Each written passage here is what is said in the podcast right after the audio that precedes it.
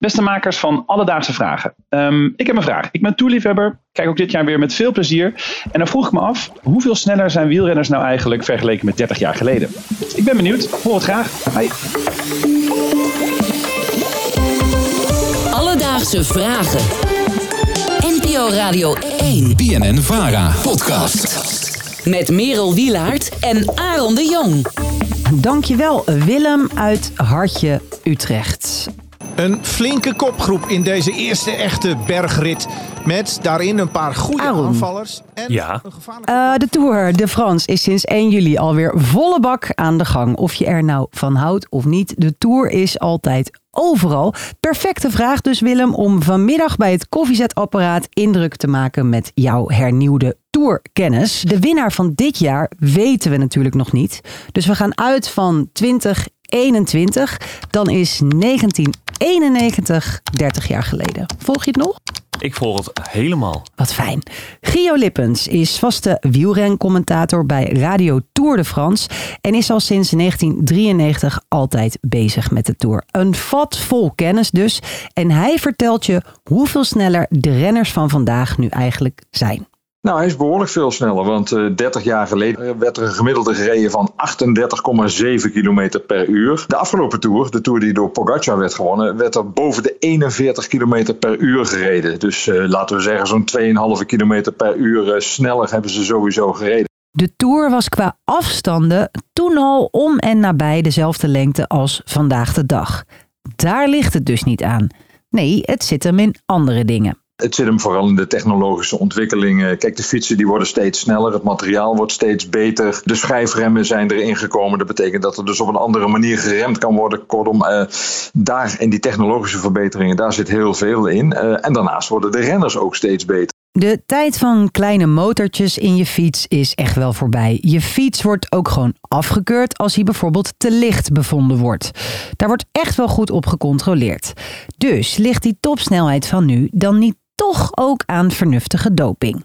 Ja, dan praat je dus over 30 jaar geleden mm, dat het dopingprobleem in het wielrennen veel groter was dan nu. Dus daar zit de verklaring niet echt in. Maar het was echt, eh, laten we zeggen, het, het, het EPO-tijdperk. De jaren 90, 30 jaar geleden, 1991, dat is die tour waar we het net over hadden. Ja, daar, dat was midden in het EPO-tijdperk. Het begin eigenlijk van het EPO-tijdperk, moet ik eerlijk zeggen. En dat heeft toch wel tot eh, in het nieuwe millennium doorgeduurd. Denk aan Lance Armstrong met name. Dat is toch de naam die bij mij het eerst naar boven komt. Het allersnelste toerjaar ooit was 2005. Met 41,6 kilometer gemiddelde fietssnelheid van de net genoemde Lance Armstrong. Maar hij is geschrapt als winnaar vanwege natuurlijk doping. Dat betekent dat de tijd van Pogacar van 2021 tot op heden de officiële snelste tijd is. Nou, hartstikke leuk. Ik ben benieuwd wat dit jaar eh, gaat worden. Of ze eroverheen gaan. Alledaagse Vragen. Wielrenners zullen altijd de grenzen op blijven zoeken om toch de beste en snelste versie van zichzelf te zijn. De dopingpiek uit de jaren 90 is misschien voorbij, maar wat doen moderne renners nu dan eigenlijk wel? Wielerkenner, redacteur en verslaggever Daan van den Berg is nu aanwezig bij de Tour. Dus checkt hij dat even voor je. Dat kan op een eh, legale manier, zoals met voeding. Bij Jumbo-Visma bijvoorbeeld moeten de renners eh, in de wedstrijden, maar ook buiten de wedstrijden, alles afwegen. Alle ploegen hier in de Tour de France hebben ook een eigen kok bij zich. Hebben per renner precies uitgerekend wat je moet eten. En dan heb je natuurlijk ook het grijze gebied. Wat een beetje hip is geworden in de Tour de France zijn natuurlijk de ketonen. Bij Jumbo-Visma gebruiken ze die, bij Quickstep gebruiken ze die. Het is een lichaams-eigen stof, maar dat kan je ook in, eh, in een flesje ja, in je lichaam gooien. Dat wordt dan wel gezegd, eh, ja, wordt dan wel gezien als superbrandstof.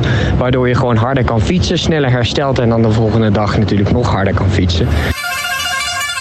Microdosering, heb je daar wel eens van gehoord? Ja. Dat houdt dus in dat je een hele, hele kleine hoeveelheid neemt van een bepaald soort doping. Microdosisje EPO? Anders dan dat je met hele bloedzakken eh, jezelf leeghaalt en daarna weer oppompt, gaat het dus in hele kleine gedeeltes. En daar zijn ook vermoedens van dat dat misschien wel weer vaker gebeurt. Bevestigd is het dus nog niet.